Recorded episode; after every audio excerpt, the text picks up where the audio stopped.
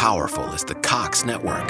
So powerful that one day, the internet will let your doctor perform miracles from thousands of miles away. Connecting to remote operating room. Giving a whole new meaning to the term house call. Operation complete. The Cox network. With gig speeds everywhere, it's internet built for tomorrow, today. Cox, bringing us closer. In Cox serviceable areas, speeds vary and are not guaranteed. Cox terms apply, other restrictions may apply. When you save on auto insurance for driving safe with USAA Safe Pilot, you'll feel like a big deal, even in a traffic jam. Save up to 30% with USAA Safe Pilot. Restrictions apply. You're about to experience a life giving message from Bishop Kevin Foreman, pastor of Harvest Church, one church in global locations.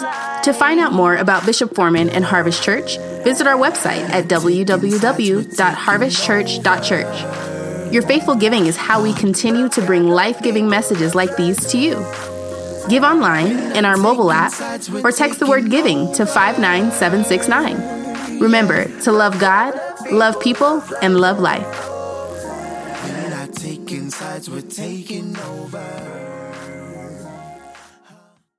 Make our confession of faith together. It's right here on the screen. I'm ready to hear, then do your word, which I'm about to receive, which makes all things new. In Jesus' name, amen. God, speak to us now with clarity, speak to us with strength, speak to us with power. We lay down every burden and we declare we are ready to hear. And when we hear, we will obey. We will take action. We will not be those that just hear but don't act. We will be those that do. Somebody say, I'm a doer. Every doer, just take five seconds and worship in this building and online. Every doer, come on, every doer, every doer, every doer, every doer, every doer. What does that mean? I'm not just going to hear a word, baby. I'm going to do a word. I'm not just going to be encouraged. I'm going to take action. I got the spirit of Nikeo, where we get our word Nike. That means I'm going to do it. I'm going to do it. I'm, I rebuke hesitation. I rebuke procrastination. I rebuke rumination. I rebuke fear, anxiety, and panic. Shout, I'm a doer. Let's go to work. So our series is She's A Bad Mama Jama. We've been taking some lessons from some ladies of the Bible, just like I did earlier this year with Bad Boys of the Bible, where we took men of the Bible and we took some lessons from them. Fellas, um, just because we're talking about ladies, the principles of God's word are universal. What does that mean? That they apply to everybody, not just ladies, but they apply to gentlemen. Here's what's powerful. The reason we have the Bible is so that if we see it happen there, we know it can happen for us. But even beyond that, the Bible says that eye hasn't seen nor ear has heard, neither has it entered the heart, which means the mind of man. Which means the Bible, watch me, it gives me my baseline, but God says, I want to do greater for you than even people you read about in the Bible. Which means for you, you're going to see some miracles that, watch me, there's no recording of it in history because you're going to be the first one to experience that miracle. You're going to be the first one to experience that breakthrough. And I need you to get excited because God says, I'm about to make your life like a story in a chapter in the Bible. People are about to read about you. People are to read how you went through 2020 and you thought it was to take you out. But somehow, someway, in these last 46 days, God came and He blew your 2020 tried to take you out, knock you down, make you fearful, but you have risen up, and God says to you, Your whole life is about to be a chapter in the Bible. Somebody's about to read your testimony, read your Instagram post, read your Facebook post, and know that the same God that did it for you is the same God that can do it for them. I need you to lay your hands on yourself. Say, I'm a living epistle. I, that's what the scripture says. We are living epistles. That means God is literally writing the book of you. So there are certain things He gives you in the Bible to see what He did for others, not to be your ceiling, but to be your basement. I just need you to wink at somebody next to you and say, The Bible is the basement. Yeah, I know He parted the Red Sea for them, but He's about to part the company for you. I, y'all ain't saying nothing to me. I, I, I know that he changed the doctor's report for them in the scripture, but God's about to make you a medical miracle. Discovery Channel is going to be studying you and saying, How is it you came through coronavirus and everybody else got lasting effects, but you do not? I need you. Lay your hands on yourself. Say, The Bible is your basement. Say, Because he does exceedingly, abundantly, above all I can ask a thing. So listen, so today I want to introduce you to two bad mama jamas. One is Deborah, little Debbie or Big Deborah, depending on where you're from, and Jael. Now, Deborah is a judge, and in scripture, a judge is a person it's appointed by God to do the divine, just like you. You and I are natural people that God wants to do supernatural things through. You and I are, watch me, are regular human beings that God wants to do something divine through. This is why your whole life, if you're honest, you've always faced things that seem supernaturally impossible. Because God said, I want to introduce you to me, and I will introduce you to me through something that looks too difficult for you. I'm gonna back that thing up so you get it. God says, I will introduce you to me by something that looks too difficult for you because I've appointed you to do the divine. I've appointed you to be the curse breaker in your bloodline. I've appointed you to be the interruption to the dysfunction in your bloodline. I've appointed you to be the history maker in your bloodline. I've appointed you to do the divine, which means the only way I can introduce you to the divine, watch me, is in a dilemma. Shut up, shut up. Shut up. I don't mean literally, it's just so good. In other words, God says the reason you've had so many dilemmas since you were a little girl, since you were a little boy, is because I literally was introducing you to me. So you wouldn't just know me through paper, you would know me through experience. So when other people say, I can't heal, you'd be able to tell them, I don't know about you, but I've seen them do it. When other people say, I don't know if God's going to make a way, you can say, I don't know about your life, but I can look back over my life and tell you he's a waymaker. Come on. He's a promise keeper. He's a door opener. He's a mind regulator. He's a heart fixer. He is the great I am. Alpha and Omega, beginning and the end, the first and the last. My God.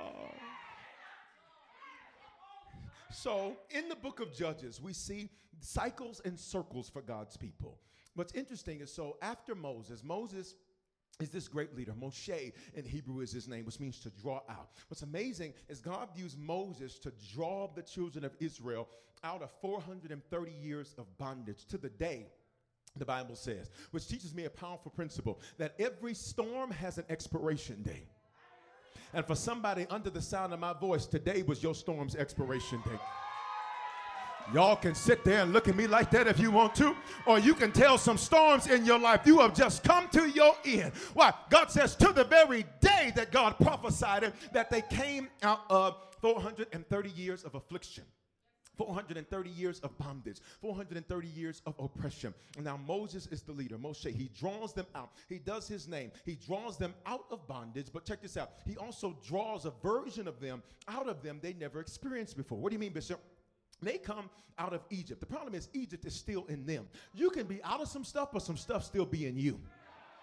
Sometimes the greatest thing you need isn't around you, it's in you. Come on, let's talk. Sometimes the greatest deliverance you need is not from what you're around, watch me, but what's in you. Because see, you can be out the hood, but still have hood in you. Y'all ain't gonna talk.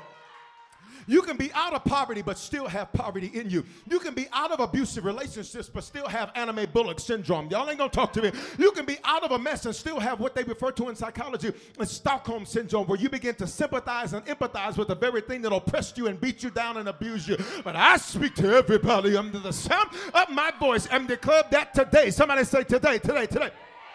Today is the day that whatever you came out of, it's also out of you. Shut up. Whatever you came out of, it's also out of you. I need you to lay your hands on yourself and say, Egypt, come up out of me. I, Whatever he delivered me out of, it's got to come out of me. Whatever he brought me through, it's got to come out of me. So Joshua takes over, and when Joshua takes over after Moses, um, what's interesting is that Joshua now, he doesn't have a Joshua. Moses has a Joshua, but Joshua doesn't have a Joshua. What do you mean? There's nobody, check this out. Joshua, every time Moses would be like, I'm done, Joshua would say, I'm not leaving because you're here. Mm. Let me tell you, if there's anything that a leader desires, is somebody around him that gets it. I want to preach. Check this out. Somebody around him that gets it. You can have a lot of people in your circle that don't get it. And they don't get it. How do you know they don't get it? It's because you keep repeating the same things because habits don't change when hearts don't change. Some of y'all, you're trying to figure out why your friends do you like they do you because they tried to change their habits, but they never changed their heart. And as long as you are sitting here trying to paint the fruit, all you're gonna have is a pretty piece, a pretty piece of something that ain't real. And I don't know about you, I'm sick of fake love. I don't know about you, I'm sick of fake friends. I don't know about you, I'm sick of fake support. If you're gonna be with me, then don't gonna be with me. Be like X-Men. X-Men and Storm said, if you are with us, then be with us. If not, I need you to get the heck up out my so Joshua does not have a him. Which is interesting because sometimes you will reap something. If I look at me, that you did not sow because what you are about to do is produce something new. Sometimes God uses something that's wrong in order to get you on the right path. Joshua would not leave Moses' tent. Moses be done. And the Bible says that Joshua would be like there, well, no, I'm, I'm staying here. No, the man of God said, he said, no, I'm going to take care of this. I'm going to do this. Why? Because Joshua is the son of Nun. Nun in Hebrew means limitations. So when he's introduced to Moses, what does Moses' name mean? Draw out. So that means every time he leaves the house and gets around Moses, Moses draws something out. This is why some of you, you got to be careful to get away from some of your bloodline and away from some of your family and away from some of your relatives. Why? Because they mean well, but they don't know better. And so every time you're trying to walk in what God has ordained, you're doing church too much, you praying too much. What in the hell are you talking about? How can I be too spiritual? How can I love God too much? How can I worship too much? How can I sow too much? What? I'm not cussing. Hell is a Greek word. Gehenna. It means hot trash. Every time Joshua went home, they put the box on him. Every time Joshua went home, they put the limits on him. None, limitations. Every time he went around them, they told him, You doing too much. You pray too much. You too spiritual. You serve too much. And it was funny, is they didn't have a problem with you doing that when you was twerking at Club Sugar Daddy.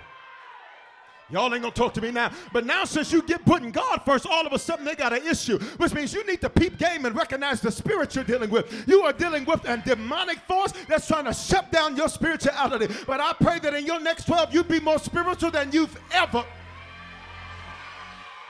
Every friend that's trying to tell you, you change, baby, that's the whole idea. I'm supposed to evolve and not go back to who I used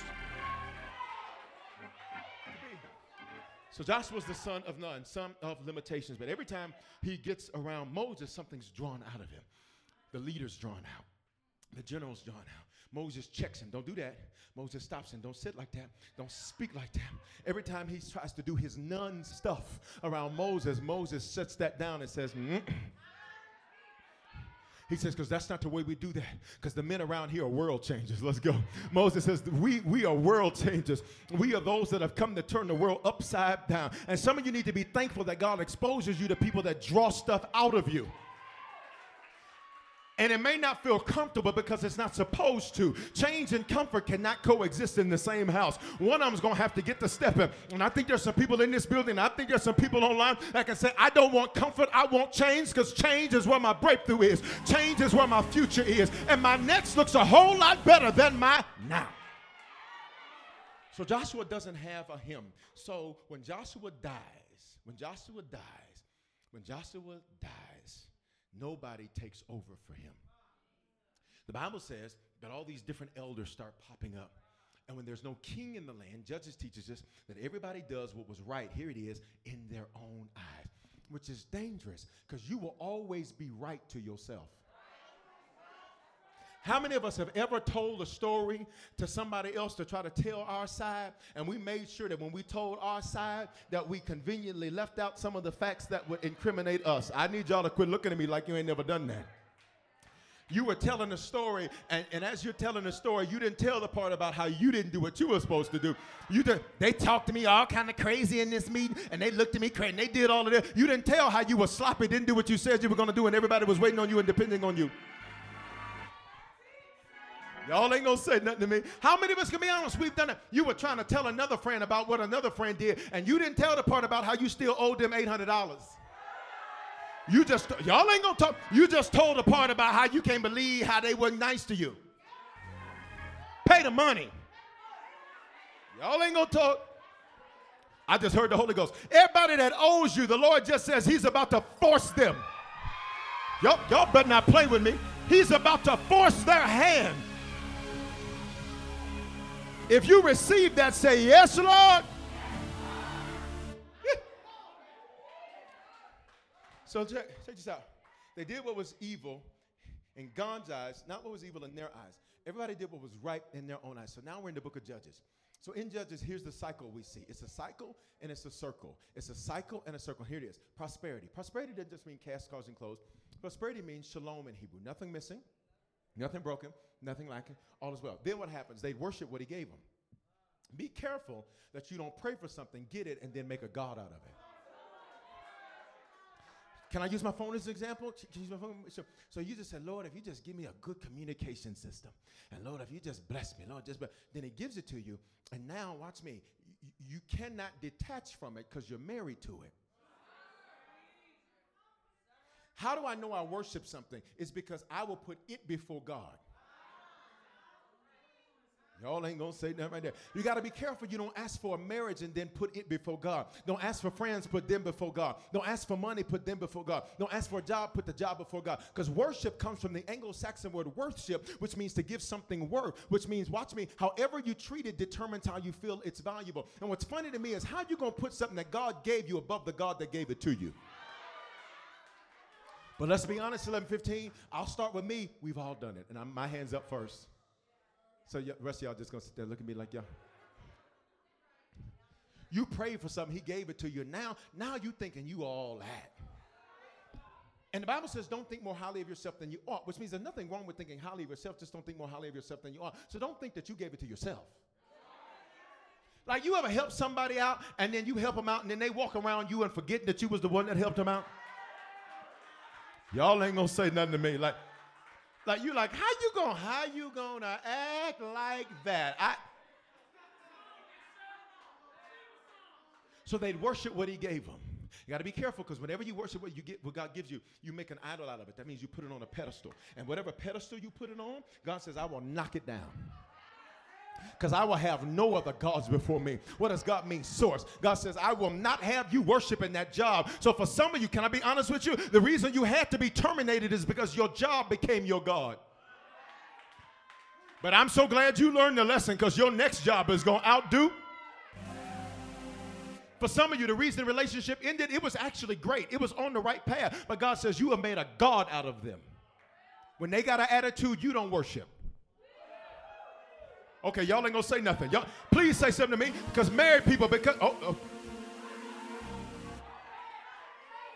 if they push me, I'm gonna say it.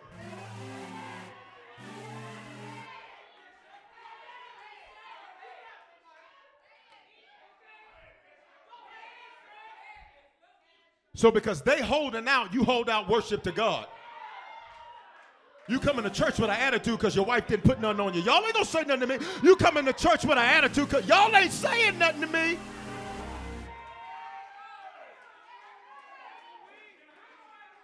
Married people, verse, I mean, cycle. So he worshiped what he gave him. Be careful, because if you worship what he gives you, he has to allow it to be taken so that you only worship him. I need us all to take a quick worship break and just say, God, I worship you and you only. Come on. Come on, in this building and online. Just let him know that he's first place in your life. Let him know. Watch me. God, forgive us for worshiping other stuff and making other stuff first. You are first. You are first. You are our priority. You are the center of our attention, not people, not places, not things, not ideas, not stuff. Forgive us for making stuff more important than you. Everybody shout, Yes, Lord. So here's the cycle that have prosperity, he worship what they gave him, then they get into rebellion and disobedience. Because whenever he's not your God, it means he's not your focus. So that means your focus will be on doing what you want to do, which means to heck with what he said to do. It's only difficult to follow something when the truth is, is you've never been following it. Habits can never go beyond heart. Got it? So then since since since something else was on the throne of their life, because they worship that. Now they got rebellious and disobedient. I ain't doing that. I ain't doing that. I ain't doing that. So God says, That's fine, Darlene. Who's Darlene? The church character. That's fine, Darlene. You ain't gonna do it? Oh, that's fine, Shirley. You, oh, you ain't gonna do what I said? Oh, okay, that's fine, Jackie. You ain't gonna do it? I'm gonna raise up an adversary. Check this out. You ready for this? I'm gonna customize an enemy to come against you because you're to learn who's God. And I won't let them kill you, but I'm going to let them take you to the edge. Because you're going to learn today. So God would raise up an adversary. He would customize, he would tailor make an adversary exactly for what they needed. That's why when some of you look at it, you hear things, you'll say, that just pushes my buttons. That means God had to create it. This just really rubs me the wrong way. God says, I created it. I know exactly what to rub to rub you to get you right. Because it's like sandpaper. And I'm trying to sand those rough edges off of you because you can't take all of that baggage into your next. Y'all ain't gonna say your next doesn't have time for you to wait at baggage check. Come on, your next needs you to take a carry on because what you about to do, it's about to happen quick, fast, and in a hurry. So he'd raise up an adversary. This is the cycle in Judges. Then they would repent. What does repent mean? They would say, Lord, forgive us, we were wrong. Repent. Re means again, pent refers to the penthouse. Penthouse is the what? Top of the building. It's normally most apartment buildings or condo buildings or what have you. It's normally the nicest unit in the building. It's at the very top. It's got all the different amenities that you don't have in the rest. Check this out. When to repent means I get back to the best version of myself. But to truly repent, God had to customize an enemy that would make me see me so that I could get to the best version of me. And I don't know who I'm in here, I, uh, who this is for, but I need you not to even be mad at who came against you, because they you God used them to get you back to the best version. I need you to lay your hands on yourself. Say, we're going to the penthouse, baby. I, I need you to get on that other elevator across the hall because I'm going to the best version of myself, the wisest, the smartest, the strongest, the most praying, the most. Repent doesn't just mean, here's, here's, repent doesn't just mean this church, God, I'm sorry. That's not repentance, that's an apology. Repentance works like this there's an apology, there's an explanation, and there's a solution. For short, it's called A E S. Everybody say with me? A. So, okay, God, I'm wrong. In other words, God says, I can't even let you move on until you acknowledge you were wrong. Let that be a lesson for some of you where you keep resetting with people who never acknowledge that they screwed it up in the first place. We can't reset if you ain't going to acknowledge you screwed this thing up in the first. We can't start over until you until you admit you screwed it up. Come on, let's just start fresh. I ain't starting fresh with you until you realize you burnt the grits. Y'all ain't saying nothing. We can't make no new pot of grits until you learn that you're the one that messed the grits up in the first place. You trying to start a new meal and you still got dirty, stuck stuff at the bottom of the old one. So, so I gotta admit it. I gotta admit it. I gotta acknowledge it. That's what the apology is. Like I admit, like it was me. Everybody said, it was me. Come on, y'all type it online. Everybody said it with me. It was me. Everybody said it with me. It was me. So God is like, I need you to admit that. I need you to stop blaming your mama. That's you. I need you to stop blaming your daddy. That's you. I need you to stop blaming your boss. That's you. I gave you that boss to show you you. That's you.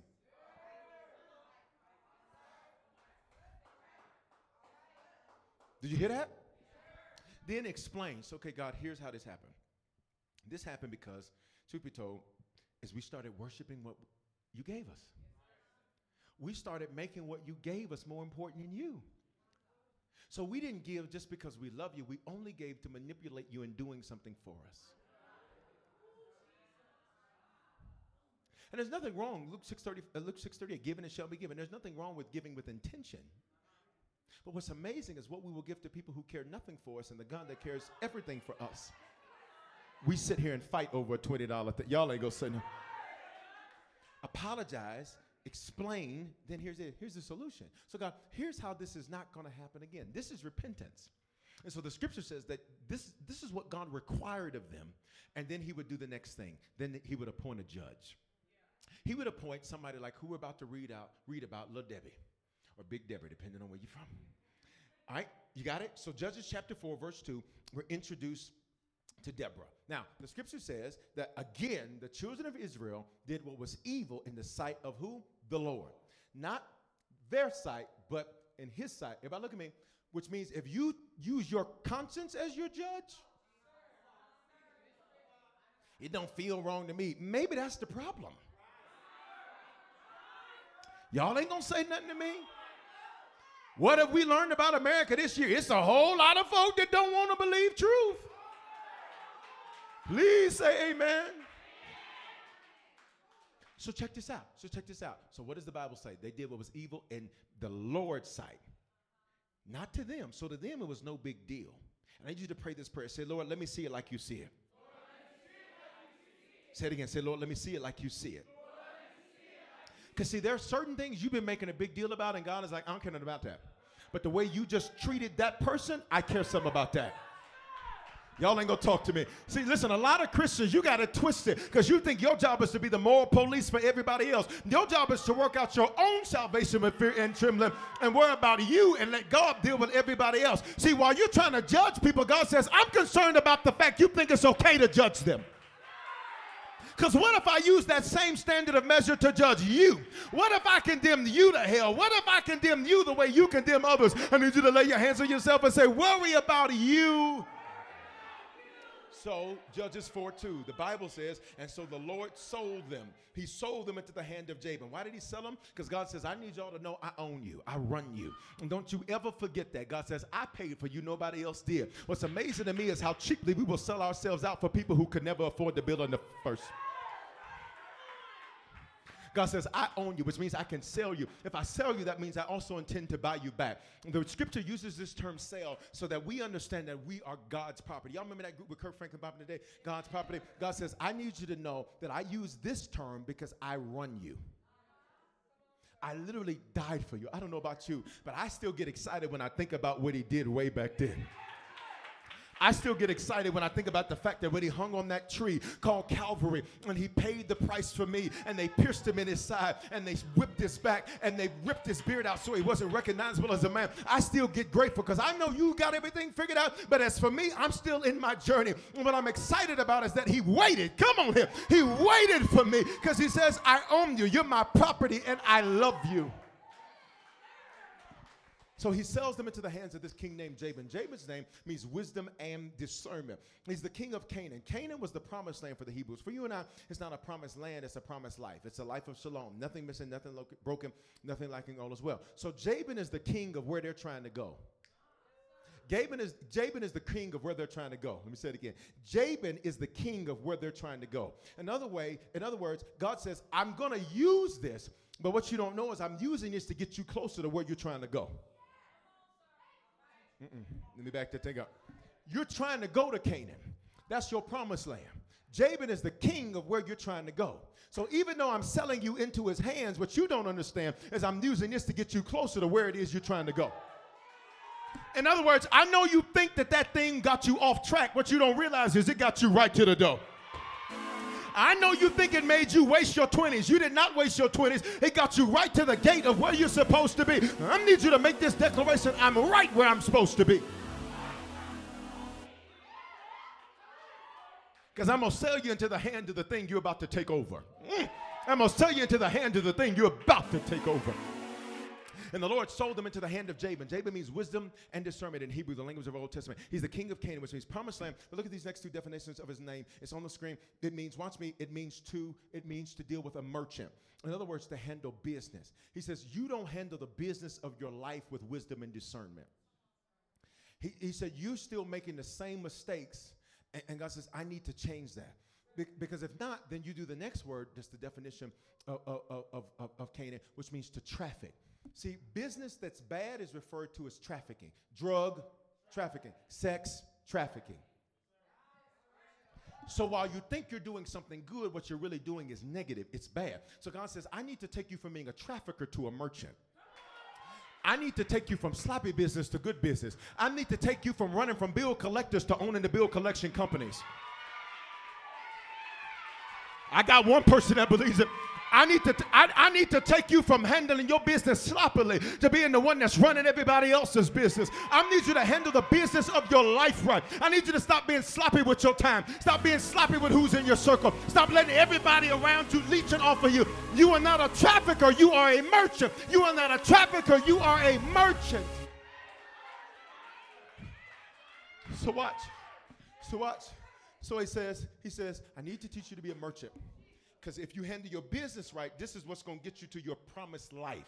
Nothing missing because you handle your business right. Nothing lacking because you handle your business right. Nothing broken because you handle your business right. All is well because you handle your business right. What does that mean practically? That means your credit's right. That means your savings right. That means your job is right. That means your business affairs are right. That means you handle the people in your life and you let them know if you're not adding to me by default, you're subtracting from me and no more subtraction. I'm sick of Lisa, sick of fake love, sick of not handling my business. Somebody say, I'm not a trafficker. I'm a merchant. Where did he reign? He reigned out of this city named Hazor. Check it out, which means gathering. So check out the whole Bible. Look at this. God is so amazing. He hides in the text what he's doing behind the definition of what he's doing. So you can't just read the Bible, you got to read the Bible. You got to read it in, you got to read it out. Then you go to the left, then you go to the right. Then slide, slide. And then every now and then you're going to have to tip, tip.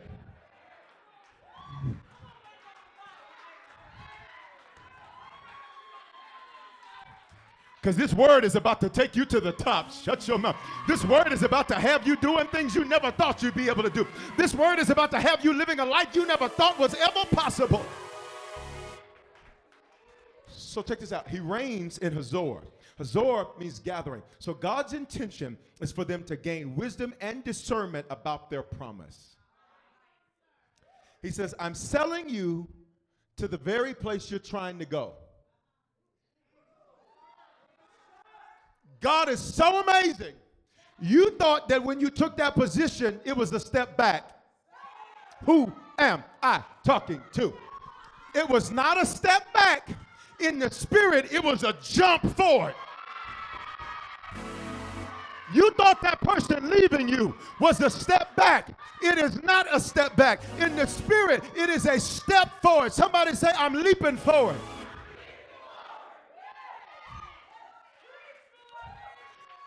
Now, the Bible says that this king has a commander of his army. And the commander of his army, his name is Sisera. Everybody say Sisera.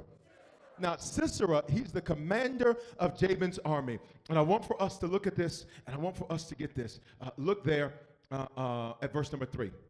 Then the people of Israel cried out to the Lord for what? For help. Why are they crying out to the Lord, y'all? Because God raised up an adversary.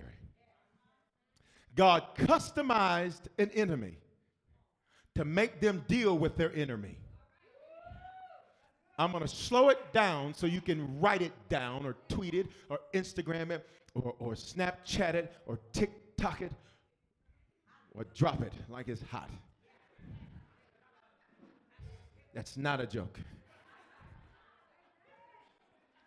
It's a new, it's a new social media app. no, I'm just joking. I'm just joking. Please, I, I, might, I might be one, so please, I, I don't know nothing about it. I was just, just church jokes, but I don't know. it is one, Bishop. I don't know nothing about it. Everybody look, they cried out because God created the perfect enemy. God created the perfect adversary. God created the perfect problem. To make them do what?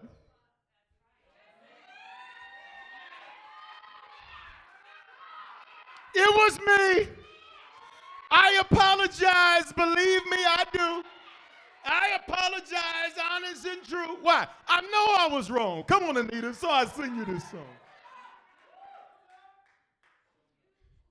So now they're repenting. They're crying out to God. And as they cry out to God, the Lord hears them. But I need you to listen. Look at the screen. He hears them but he does nothing. He leaves them there to gather. Because God says, I know you want out, but you didn't get enough yet. I know you want out, but you don't have enough wisdom yet. I know you want out, but you don't have enough discernment yet. What's discernment? It means to distinguish between what's God and what's not God. You don't have enough time to be sitting up going on eight week fast to figure out whether or not that person's supposed to be in your life. You need to be able to look at them and say, uh uh I can tell you don't belong.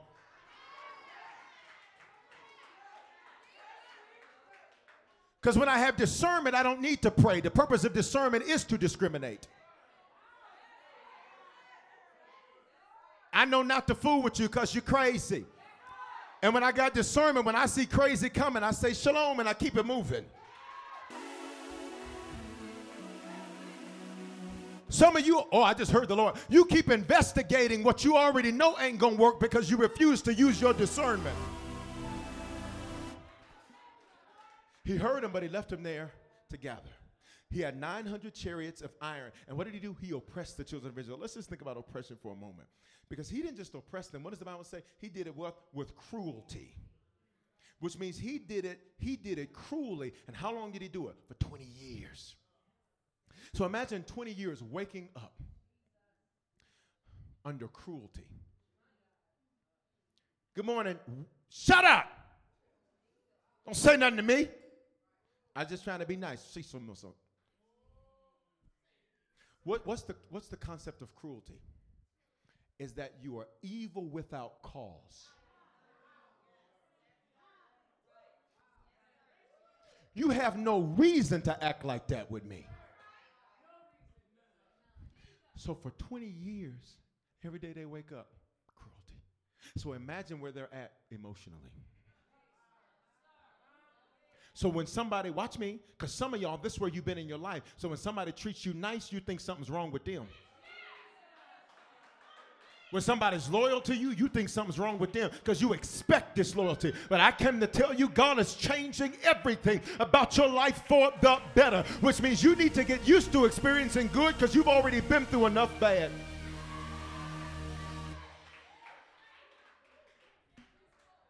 For 20 years, their self esteem is low.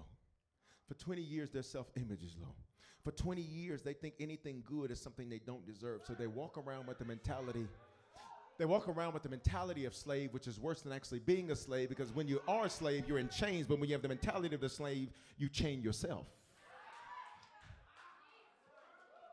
Being an actual slave would actually be an upgrade than having the mentality of a slave. Because if you in chains, at least you got the mentality to break out. And you might be sitting next to somebody that's about to break out of some chains that have had them.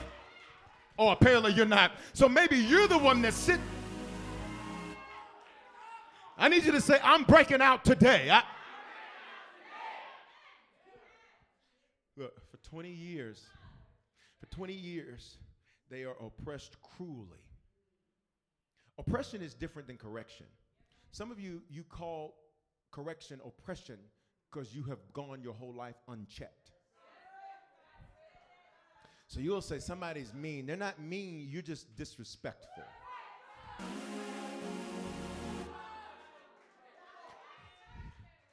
So and so, they want too much. You've never been called to give more. So when anybody wants more out of you, you think it's too much because no one's ever called more out of you. But maybe God put you around a Moses whose job is to draw something out of you. You need to thank God for the people that won't settle. You need to thank God for the people that say you can do better than that. You need to thank God for the people that said there's better in you. Why? Because that means they really love you. Because the people that hate you will leave you low. But the people that love you will call you up. I need you to open up your mouth. Say, I'm being called higher. I... So watch. So watch. For 20 years, look at the screen, he didn't get them out. That's a long time. But he loved them through it until they got it. Let me see if I can say it another way. He loved them through it until they gathered everything he wanted them to gather. So here's your prayer Lord, whatever else I need to gather up out of this, I pray I gather it before midnight tonight.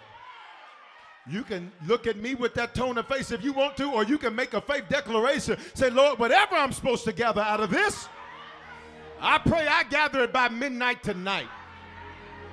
I ain't gonna be doing this next year. I ain't gonna be doing this, I, not the way I've been doing it. So, why 20 years? Two in the Bible. You ready for this? Can I go deep 11, 15? Two in the Bible is the number of witness. So anything I say in the scripture twice, that means there's a witness there. In fact, the scripture says, "Do not receive an accusation against one, uh, uh, uh against a leader, except out of the mouth of two or three witnesses." Two. There's got to be two. It says there's got to be two. There's got to be at least two. Got to be a minimum of two because you can't trust the word of one alone. Conceptually, check this out. So here's why 20 years. Here's the first reason. Because two means God says you're going to be able to witness about this when you're out of this. What does this mean? You're going to be able to tell somebody else what you went through. So when you see them on that path, you'll say, Baby girl, please don't. Baby boy, please don't. Sir, please don't. Ma'am, please don't go down that road. I spent 20 years over there. But then zero in scripture means all things new. So God says, I'm going to make you new through what you went through. So I'm not just coming out of this saying, Ooh, I got out of 2020. Uh uh uh When I come out of 2020, I'm coming out like a boss. When I come out of to, who am I preaching to? When you come out of this year, you're coming out on top. When you come out of this year, you're gonna look back and say, like the psalmist, it was good that I was afflicted. When you come out of that betrayal, you're gonna say, it was good that I was afflicted. Lay your hands on yourself, say, you coming out new, boo. He he didn't get them out. He loved them through it. And here it is. Let's go. Verse 3. They cry out for help. Verse 4. Now Deborah, here she goes. Here's our girl. Here's our bad mama jama number one. Deborah. Deborah's name in Hebrew, the language of our Old Testament, it means bee. that kind of bee. Now look. Here's what I found out about bees. Bees only sting to protect what they build, They only sting to protect the hive.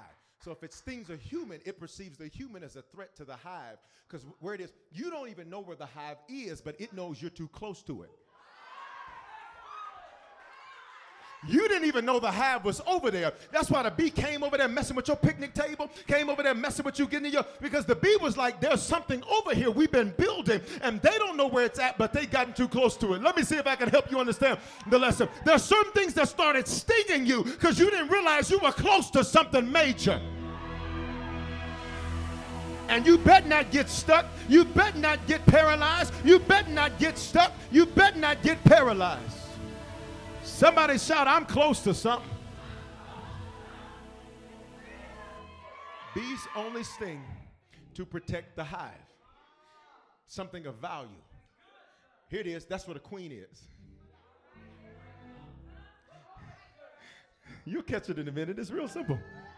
That's what a queen is. So watch me. If, if, if the bee can sting you, it keeps you from ever getting to the place of royalty. Let me see if I can say it another way.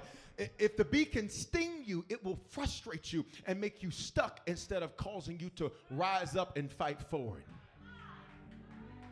So, embedded in her name is a whole principle that God uses what stings you. We're going to see it in a minute to make you stand up.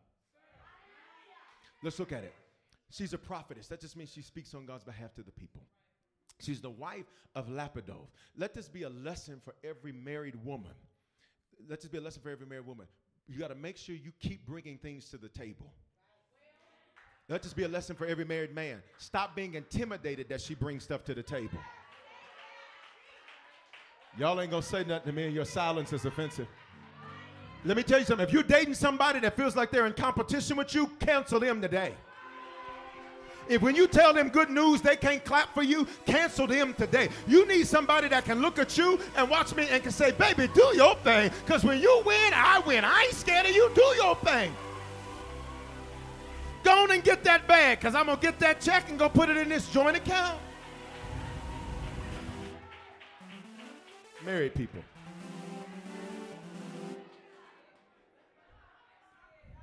If you have people around you that are in competition with you versus celebrating you, you got the wrong people around you. You don't have a circle, you have a cage.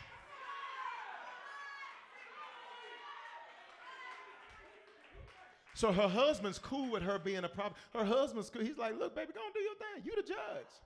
God picked you, not me, so I'm okay with you shining. God picked you, not me, so I support you. So, sometimes, listen to me, married couples, listen, you, you got to be careful that you don't let culture paint a picture that the Bible doesn't hold you to. You can't be intimidated. My wife make more money than me. I'm intimidated.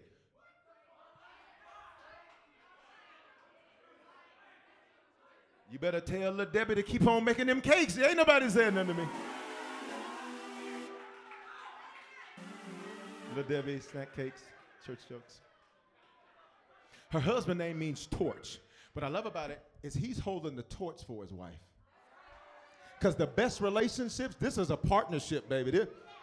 We working together. Which means every now and then, I'm gonna need you to hold me down, but sometimes we're gonna need to reverse, reverse. I'm gonna need you to hold me down. Sometimes I'm gonna be the one praying you through. Sometimes you're gonna be the one praying me through. Let me take it out of relationships. You gotta have friends like this that can be the torch for you.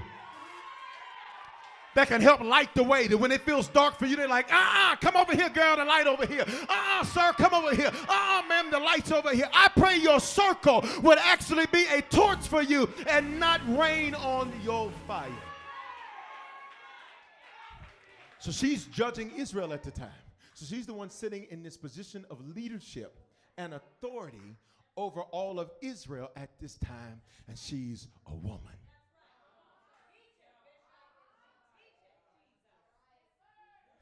She was born for such a time.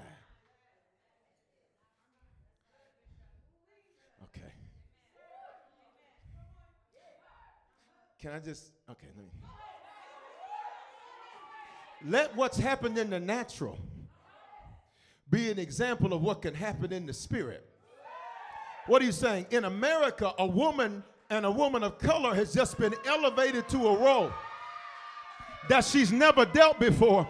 I don't care if you voted for her or not. That's not the point. I don't care if you're Democrat or Republican. That's not the point. The point is, God says, I do something in the natural that I'm about to do in the spirit. You're about to hold some positions. Nobody that looks like you, talks like you, been where you've been from is a.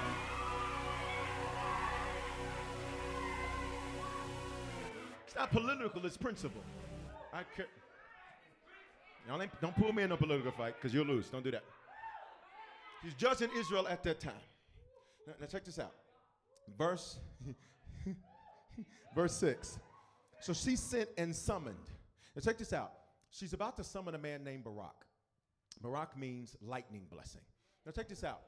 Imagine if Barak gets an attitude, y'all ready for this? That a woman summoned him. Y'all don't like this here. Ain't no woman gonna talk to me like that. I'm a man. Well, why you so scared, sir? You don't have to be intimidated. Support her. Hear me, men of harvest. We support our women. We love our women. We build our women. We encourage our women. Hear me, ladies of harvest. We build our men. We love our men. We support our men. We will not tear one another down. She summons him, says, Come here. I want to meet with you. He goes to the meeting, and here's the principle I need everybody to get when you are called up, I need you to show up. When you're called up, I need you to go up. When opportunity presents itself, when you pray about it, you disrespect God. You just sat here praying during your offering opportunity to open. So when it opens and you pray about it, it's disrespectful. When you're called up in church, I'm like, I just don't know if I can do it. You listen, then you wouldn't have been called up. When you're given positions of leadership and servanthood and what have you, then you go up. You don't sit there and talk yourself out of it. You come up. On your job, you come up. God wouldn't have put, the, put it in front of you unless He intended for you to seize it. And for everybody that's going to seize what's in front of you, don't do this if you don't want to do it. But if you're like me, you're going to seize whatever God places in front of you. I just need you to snatch it one time. Stop. Like that's crazy. It's a prophetic gesture. I'm doing in the natural what I'm about to do in the spirit. Because when I get to work on Monday, I'm about to. When you get to the office on Thursday, you're about to. There's some stuff you're about to seize. She summons Barak. Barak means lightning blessing, which means this thing is going to happen fast. In other words, you've been in it for 20 years, but you come out of it in two minutes. Come on, church. Say, say, just like that. Say quick, fast, in a hurry. And here's the faith piece. The faith piece is can I believe that it could happen for me quickly? Because what I've seen, I've seen for so long. Like if you've lived in the same house for eight years, 10 years, 15 years, moving can seem like, mm, child, I don't know. When you've been in the same sorry relationship for years, a good one can seem like, child, I don't know. You ready? When you're used to dealing with people that you have to do all this extra stuff for, and God gives you some people you don't, you be like, child,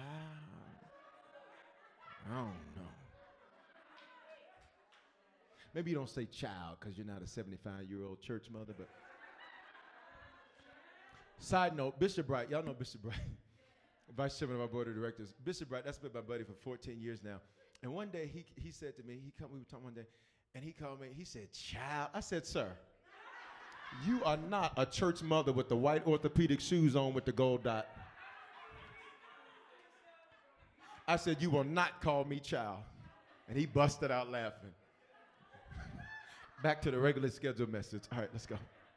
We love church mothers. All right, we love everybody. Okay, check this out. She summoned Barak because he was going to move quick. Everybody, look at me. Your hesitation will make you miss it. Uh uh-uh, uh, uh uh, I need you to catch it. There's a window of opportunity. And if you miss it, your hesitation is going to make you miss it. Because opportunities of a lifetime must be seized in the lifetime of the opportunity. Everything ain't always going to be set in front of you for that long. You ready? Say, I got to move quick. Say, I have to obey quickly. Christians, we don't pray about what the Bible tells us to do. For example, I'm praying about forgiving them. That, that doesn't require prayer, that requires obedience. I'm praying about giving. That doesn't require prayer, that requires obedience. I'm praying about serving. That doesn't require prayer, that pray, requires obedience. I'm praying about coming to church. That does not require prayer, that requires obedience. Okay, parents, imagine your three year old comes to you. You say, Go clean your room. You know, mom,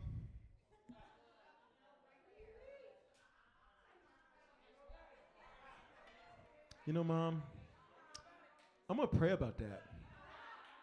It doesn't sit right with my spirit. You don't clean your room. And that's the last we heard from little Susan. It's a shame what happened to little Susan, but she gone. All right, listen, I'm just joking, I'm just joking, I'm just joking. Look at the scripture. I'm just joking. Say quick obedience. How many of us can be honest in this building and online, online with your hand? I'm almost done. Where there are things you knew to do, you knew to obey because it didn't require prayer, and you were slothful and slow. I am chief among them. My boots are up, okay? My hands are up, my knees are up, my elbows up, my ears are up. The hairs up under my nose are up. Listen, everything. Because you know why we move slow sometimes? is because we're afraid. You ready? We're afraid of the unknown. I know what I have in this, but if I obey, I'm scared of what it might be. Like, I know how it feels to hate them, but if I forgive them, what is that going to be? Say, Barak! All right, the son of Abiram from Kadesh Naphtali, said to him, Has not the Lord God of Israel commanded you? Look at Deborah. Deborah goes and she talks to him, or she summons him, and he comes up. He says, Hasn't God commanded you? You. Somebody say, It's me. It's me. Go gather men from Mount Tabor, taking 10,000 from the people of Naphtali and the people of Zebulun. Verse 7 And I will draw out Sisera. Who's Sisera? The general of Jabin's army. So he's the enemy. God says, I'm going to draw out the leader of the opposition against you. You're catching it in a minute. I'm going to draw out the leader of what's against you. Because, watch this. Because if you get the leader, smite the shepherd and the sheep scatter. What's the principle? If I can deal with the head of that, then I will deal with the rest of that. Y'all remember Independence Day, um, the one from 96 with Will Smith? Anybody remember the movie? I remember how they had to get to the mothership and take the mothership, and if they take the mothership, they take the other ships until years later, and we discovered that there was another, another mother? No movie lovers in here? Okay, all right. Check this out. If they got the mothership, when the mothership got this, the virus and they blew it up, it destroyed the other ships. You'll catch it in a minute. There are certain things in your life that they are simply the fruit of a root you got to kill. And if I kill the root, then the fruit's going to die automatically. And I need some of y'all to hear me. God's been drawing out your enemies. What is that? Anything that is against your forward progress so you can see them clearly, not to run, not to retreat, but to conquer. Let me show what he does. He, he draws out, he says, I'm going to draw out Sisera. God says, I'm drawing out the things that are against your forward progress because you'll actually be shocked by what it is. You'll be shocked by some of the people that actually really can't stand you. Because they do such a good job of making you think that they love you. Anybody ever been shocked to see who was actually behind the gossip? You're like, it was her? It's like a game of clue. Who did it? I know she didn't do that. I, I, I know she. Don't tell me that. Oh, no, don't tell me that. What did God say to, to, to Barak? I'm going to draw out your enemies. I'm going to draw out the enemies around you. Listen, and I'm going to draw out what's in you, your inner me. That's your enemy. And I'm going to lay it in front of you so you can see it. And but listen to me. Here's what God's been doing in your life. I'll know by your praise once I say it. What God's been doing in your life is that He's been revealing and exposing your enemies and your enemy. Who am I talking to? I said, Your praise will. He's been showing you that's the problem. This the one that don't like you. And sometimes you got to be careful because you can love what hates you and hate what loves you. So where does he say? I'm going to draw Sisera out, all your enemies. And here's where I'm going to draw them. I'm going to draw them to the river Kishon. Kishon means, look on the screen, slaughter, kill them. He says, you're about to slaughter them. In other words, we're not dealing with this again next year. You've been in school for 20 years, baby. It's time to go on holiday break. You've been dealing with this lesson for years, decades. And here's what's funny is you've been making progress, but when you look at that area, you're still like, who am I talking to? Like you can look at all these other great things God is doing, like, yes, God, yes, God, yes, God. And then you look at that, you're like, mm. Mm. Whoo. Cat.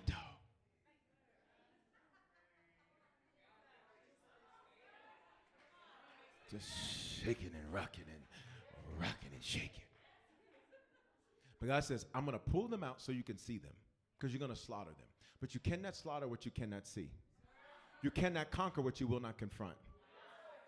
You will not deal with what you allow to deal with you. So the Bible says, I'm going to give them into your hand. But listen, God has been drawing out your enemies and your inner me. And hear me, don't be shocked by the number of enemies that have your last name, that have your blood, that have been around you for decades. They have been your friend throughout your struggle, and what you're about to find out is they were the reason you had to struggle. That's for somebody. That's for somebody. Y'all ready? All right, let's go. So, so look, look, look, look, look, look, verse 8. Barak said to her, If you'll go with me, I'll go. But if you're not going with me, I'm not going to go. So what does he do? He honors his leader's permission. He's like, I need your permission to do this. Then he honors his leader's presence. He's like, I need you to go with me. Then he honors the leader's principles. What does this mean practically? This means when we come to church and we get the word, why do we make these podcasts available on YouTube and Facebook and all of that? We did all of that pre corona. We're doing it during corona. We'll do it after corona. Why? Because you have to take, watch me, you have to take your leader's presence with you, your leader's principles with you, and your leader's permission with you. What does that mean? When I feel scared, I just heard that these next 46 days, listen, I already got permission to see some stuff. The word of God, get, come on, y'all. I'm taking the word with me. In other words, what did, what did Barak do? He's like, let me take everything from Deborah with me. It stings sometimes, but it's waking me up. Let that be very practical. That when you are moving forward in life, you have got to take the word, the messages, the podcast. You've got to take those things with you. Because when you are looking at Sisera's army with all these 10,000 chariots or 900 chariots and all these people and all of that, you're going to be like, I'm about to go into prayer. And you'll retreat when you're supposed to throw down. You'll give up when you're supposed to walk up to it. You got that?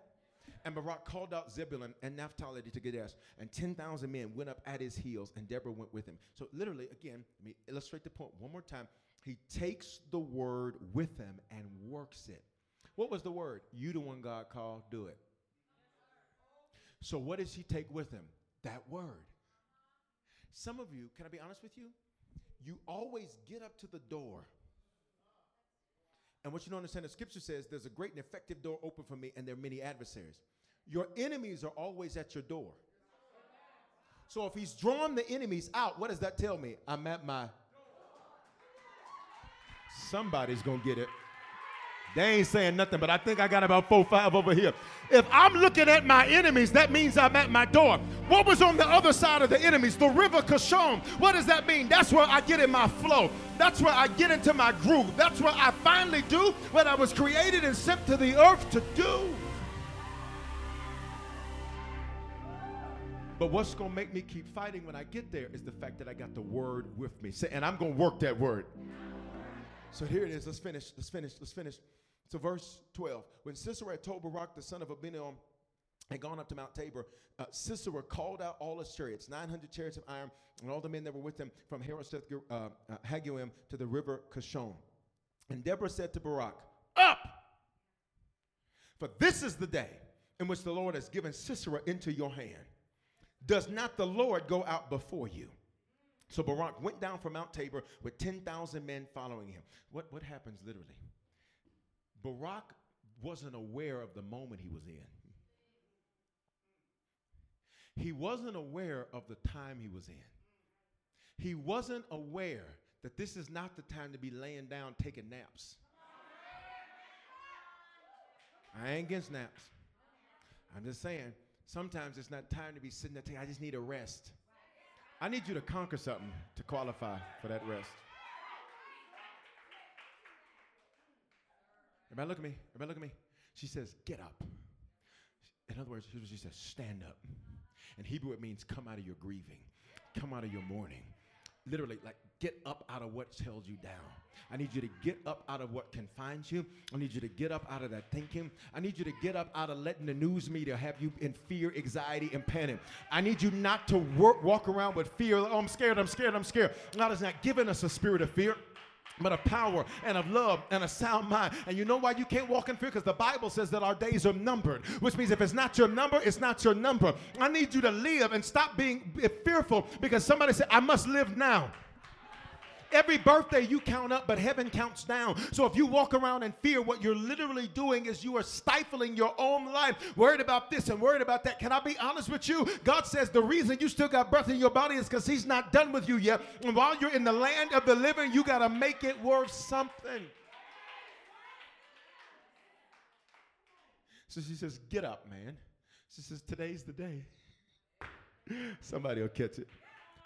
She says, Get up. What does Deborah mean? Be, sting. She stings him. Uh oh.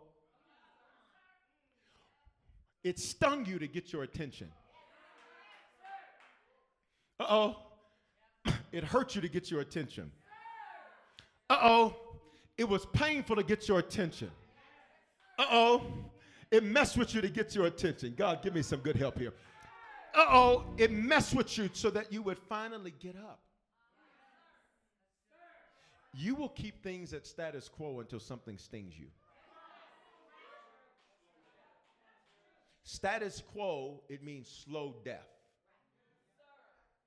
You think, you think, oh, I just want to chill. Let's just be chill, bro.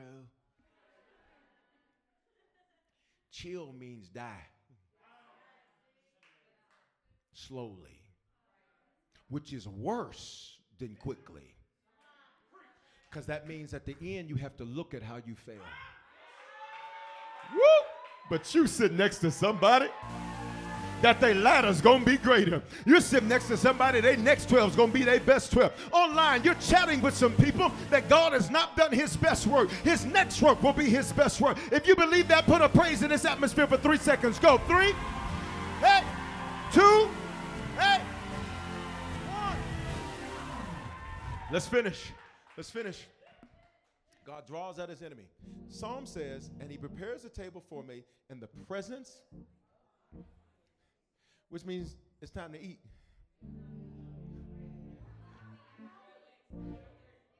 The table's set. Everything's laid out just right.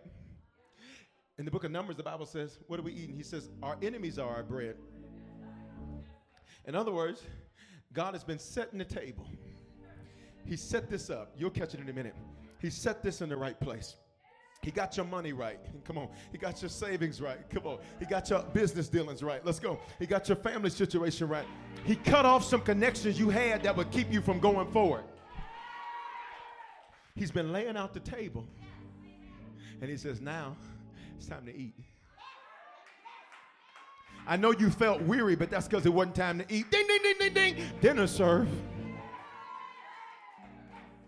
Look, he prepares a table in the presence of his enemies. Verse 15, we're done. And the Lord routed Sisera and all his chariots and all of his army before Barak. God makes you see it so you can solve it. Say he routs them. So come to me. You're to be Sisera. Come directly to me. Now, now listen, for those of you in the building, you saw him walk all the way across.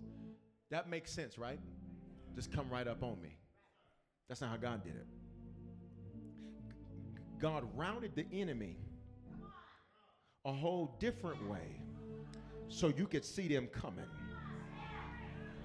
So then that way you wouldn't be cut off guard when they showed up on you this time. Because all that time God let you watch them, He was letting you get prepared and get ready. But not only that, God says, I was using your enemy to get some things done for you. So while I rerouted them, they were doing stuff that made no sense to them. They were signing off on promotions for you when they were just signing off on terminations for other people. Didn't make any sense, but say, The Lord is routing my enemies. He routs them before Barak. He says, You got to see this so you can solve it. And Sisera got down from his chariot and he fled away. Run, Sisera. Run, Sisera, run. Run for it, run for it, run. Everybody look at me and imagine how Barak feels. Y'all ready for this? Stop. God, you did this to me again. Right when I was on the edge of winning, you let them get away. Everybody, look at me. I need you to be honest with me. How many of you have ever felt like that? Well, right when you're on the edge of something, you're like, this is it. Something happens, and you're like, God, you did this to me. Here it is again. Because this isn't the first time I got this close. And you let him get away.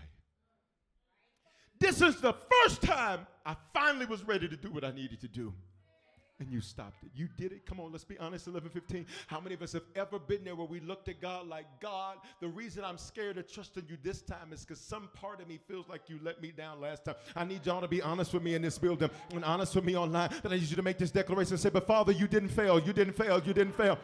Say, I wasn't ready yet. Just for those of you that believe this next part, say, But now I am.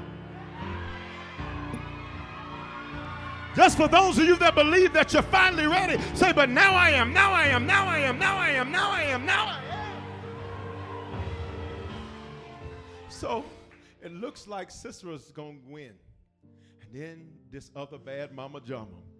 What are you trying to tell me? God's about to work a double team. He used Deborah to sting you to get you up. But now, Sisera runs. Looks like he got away. I know what it is to feel like God let you down. And if we're honest, if you really, if you really begin to evaluate the situation, you can be honest that it was really, it was really you. But our humanity is prone to make us look and be like, this was God. Because here's what you even started to do. You ready? You ready Let to begin your business? You started to compare how you live to how other people live and said, now God, now if you let her, I wish there were some honest people at this 11:15. God, how you gonna let her ratchet? How you gonna let him? God, I'm not perfect, but God, dog. So you started going through the list. God, I didn't do this no more. I don't do this no more. And now you start trying to justify yourself based on what you did right. Now realizing your delay wasn't to punish you, your delay was to prepare you. Your delay was not to punish you, your delay was to prepare you. I know what it is to feel that. Because I felt that several times in my life. I'm like, God, here we go. I was right there. And you let Sisera go. But today, I need to introduce you to another bad mama jama. Because Sisera runs. Now look, look at verse 16. Go back to verse 16. They pursue the chariots and the army. They kill all of Sisera's army. There's only one thing left. Sisera, the general.com. Listen, the general. Sisera runs into this place. He thinks he's safe. Listen to me. There are certain people who did you wrong who ran to other people for safety. And then when and here's what really happened. They could no longer use you. So when they could no longer use you, they ran to somebody else to then talk about you to who they about to now start using. That's just pimping. That's all it is. That's just classic pimping. That's all it is. It's pimping. That's all it is. Look, look, they ran for safety. So Sisera runs into this house. Go to my next verse. Sisera runs into this house. Go to my next verse. Thank you. Judges 421. He runs into this tent where he thinks it's safe. Come on, Sisera, run back. Because he's been running all night. God's making them tired. For 20 years, you ran from them. In November, they started running from you. For 20 years, you ran from anxiety. Anxiety is running for you. For 20 years, you were running from generational curses. Now, generational curses are running from you. Somebody say, God reversed it. Maybe it's like a good game of Uno, reverse. So he runs into this tent of a man named Heber. Heber's wife is Jael. This is other bad mama jama. I'm done. Her name means practical and profitable. What does this mean? Everybody listen to me. God says, I don't just need you to be spiritual about this victory. I need you to be practical about this victory. I don't just need you to lay your hands on your credit report. I need you to order it and make sure the stuff fell off. You checking it? You checking? It? You see what I'm saying? I, I, don't need just lay your hands and claim healing. I need you to go to the doctor and make them give you a clean bill of health and look at you and say, We don't know how this happened. And you can tell them it was nobody but the Lord. I gotta be practical. And when I get practical, it becomes profitable. What does this mean practically? I need you, please listen to me.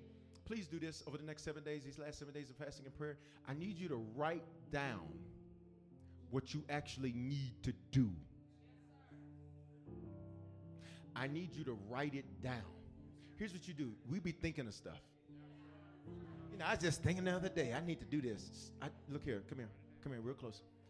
Get a pen, get you a pad, get you a laptop, get you an iPad, get you an iPod, get you one of them Google things.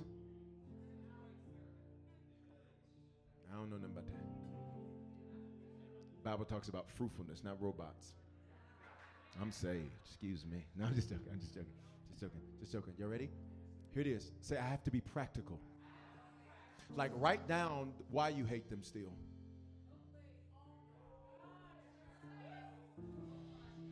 So you shouted in here, and that's good. You shouted at home right now. You're like, ooh, wee, this word is good. I can see the snake face. Oh, I can see it.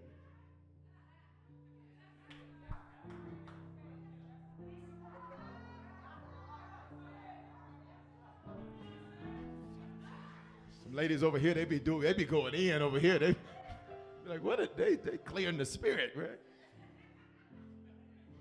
Take this out. I need you to be practical about it. Why do you need to be practical about it? Because what you're about to do to it. So Sisera runs into the tent. He runs into the tent. Sisera's tired, so he he lays down to take a nap. Let that be a lesson. You and your enemy can't be doing the same thing at the same time. When they resting, you working. Well, that vacation and you you're planning. The wife of Heber, Heber took took took a hammer. But watch this. But she went in softly. Everybody, listen to me. I need you to I need you to focus on action, not announcements. Here's what you do. Here's our culture. We announce everything. I want everybody to know I'm cutting everybody off that didn't do me right. Just do it. I want everybody to know I ain't taking no mess with nobody. This just don't take it. Listen, here's what we're guilty of. Myself again, my hands up. Of telling everybody what I'm about to do. You know what the Lord checked me the other day? He said, He said, So you just gonna sit here and complain or you're gonna do something? I said, Well, yes, sir. I'm gonna do something. He said, Because you keep having the same issue with that same set of personality. And I just need you to do something about it. I said, Yes, sir. Let so let it be written. So let it be done. And it shall be done. Check this out. Say no announcements, just actions. I want everybody to know I'm gonna get in shape. Just go to the gym, girl. Fellas, I just want everybody to know I'm gonna start lifting these weights, you know what I'm saying? Because I'm trying to be healthy. Man, just go. I want everybody to know I'm taking care of my kids. Take care of your kids, and that's your reasonable service. You don't get credit for that. You play, you pay.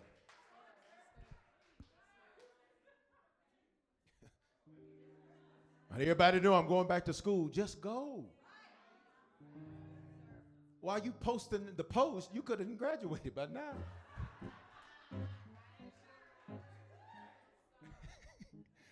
Get you some good online classes.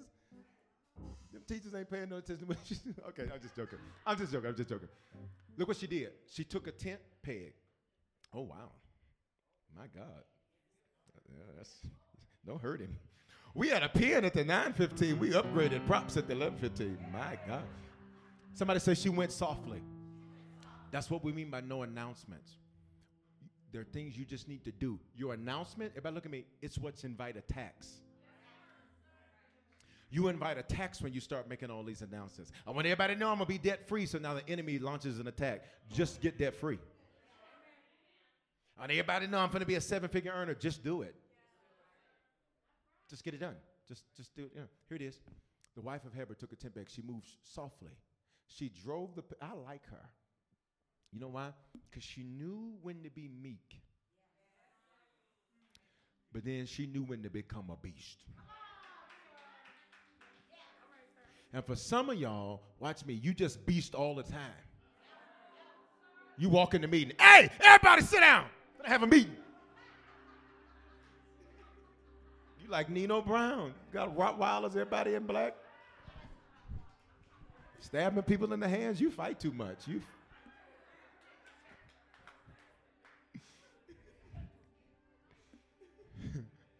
she's soft, and then she comes in soft, and then she's like, now here, take this out. What Sisera doesn't know is God has already got her on his side. He thought he was in safe territory. But listen to me? When your enemies do you wrong, they think they're going to safety. What they don't know is God's got a sleeper cell. So the Bible says she takes a tent peg. How you know she's a beast? Because who would even think to take a tent peg?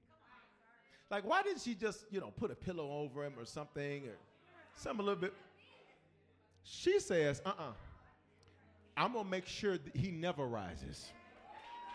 You're going to make sure depression never rises. You're going to make sure fear never rises. You're going to make sure anxiety never rises. I got to finish. And the Bible says she drives it through his head. You can hit it, but don't, you know, it's good. It's behind his head. He all right. You all right. I got you. If you die, I'll raise you up, okay? I'm just joking. I'll lay hands on you, get you up. All right, look. She drove it through his temple. Everybody look on the screen. What does that word say? Until. Which means I keep striking until I take this thing out. Which means victory might take me a few hours, might take me a few days. Keep hitting that thing. It might take me a few months, might take me a few weeks, but somebody say, I won't stop until I win. Say, I won't stop until I win. She drove it through his head. Why she drive it through his head? Because if, if I get the head, I get the body.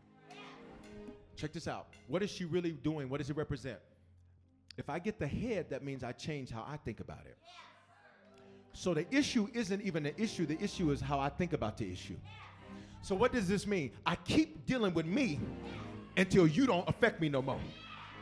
I keep dealing with me until you don't block me no more. I keep dealing with me until you don't stop me no more. I keep dealing with me until I'm not intimidated by you anymore. I keep dealing with me until I can look at you in your face and say, Who is this uncircumcised Philistine that defies the armies of the living God? It goes all the way to the ground. Why? Because he's lying fast asleep. Why? He tired. Because for 20 years, for 20 years, he and his king have oppressed you cruelly. And on one day, God says, Debbie, you get it started. Jael, you finish it. Well, I pray that today's life giving message has spoken life into your life. I'm Bishop Foreman, pastor of Harvest Church, and at this time, I want to extend an opportunity to you to give your life to Jesus Christ. You know, 2,000 years ago, God stepped in a body. That body was called Jesus. That body got on a cross and died for our sins. Now, sins are things that we do that don't please God, and they ultimately don't please God because they ultimately are very harmful and dangerous to us. Not only did he die for our sins, he died so we could have life and life more abundantly. Here's what that means that not only do we experience God's best, but that we can speak life into other people and use our lives to change the lives of other people. And today, if you need to become a Christian for the first time, the Bible says if you believe in your heart and confess with your mouth, you will be saved or born again or become a Christian. All those phrases mean the same thing. And if today you were far from God, this is your opportunity to reconnect to God. I love Him because uh, He's not the God of a second chance. The truth is, is, we've all used our second chance already. He's the God of another chance. He offers us constant new beginnings and fresh starts to get things right for Him. He gave His life for us so that we could give our lives for Him. So today, if you need to become a Christian or recommit yourself to Jesus right there where you're at, I don't care where you're listening to this message, I want you to say this with me. Say, Father, in the name of Jesus, thank you for dying in my place. Because of this belief and because of this confession, if this is my first time praying this, I am now a Christian. If I was far from you, I am reconnected to you. Great days are here for me. Today is the beginning of the rest of my life. In Jesus' name, Amen. Listen, if you prayed that prayer for the first time, you are now a Christian. You're born again. You're saved from yourself. And if you were far from God, you're reconnected to God. And here's what I want you to do take out your mobile phone and text the word decision to the phone number 59769. And when you do, I'm going to send you a message right away that's going to show you how to make Christianity your lifestyle and not just a hobby. And here's what I want to encourage you to do. You are connected to me and connected to Harvest Church for a reason. It's because this is a place God wants to speak life into your life. This is the place God wants you to grow and become a strong Christian and, and serve and change the lives of other people. So stay connected, whether it's at a physical campus or a digital campus, stay connected to Harvest Church. Keep receiving this word and let it speak life into your life. Hope you have a phenomenal day. Hey, congratulations. We made USAA insurance to help you save. Take advantage of discounts when you cover your home and your ride. Discover how we're helping members save at usaa.com/bundle. USAA. Restrictions apply. Experiences are what people love the most about travel. That's why they love Viator. They have over 300,000 bookable experiences and something for everyone. Plus, their travel experiences have millions of real traveler reviews, so you have the information you need to book the best activities for your trip. Download the Viator app now and use code Viator10 for 10% off your first booking in the app. One app, over 300,000 travel experiences you'll remember. Do more with Viator.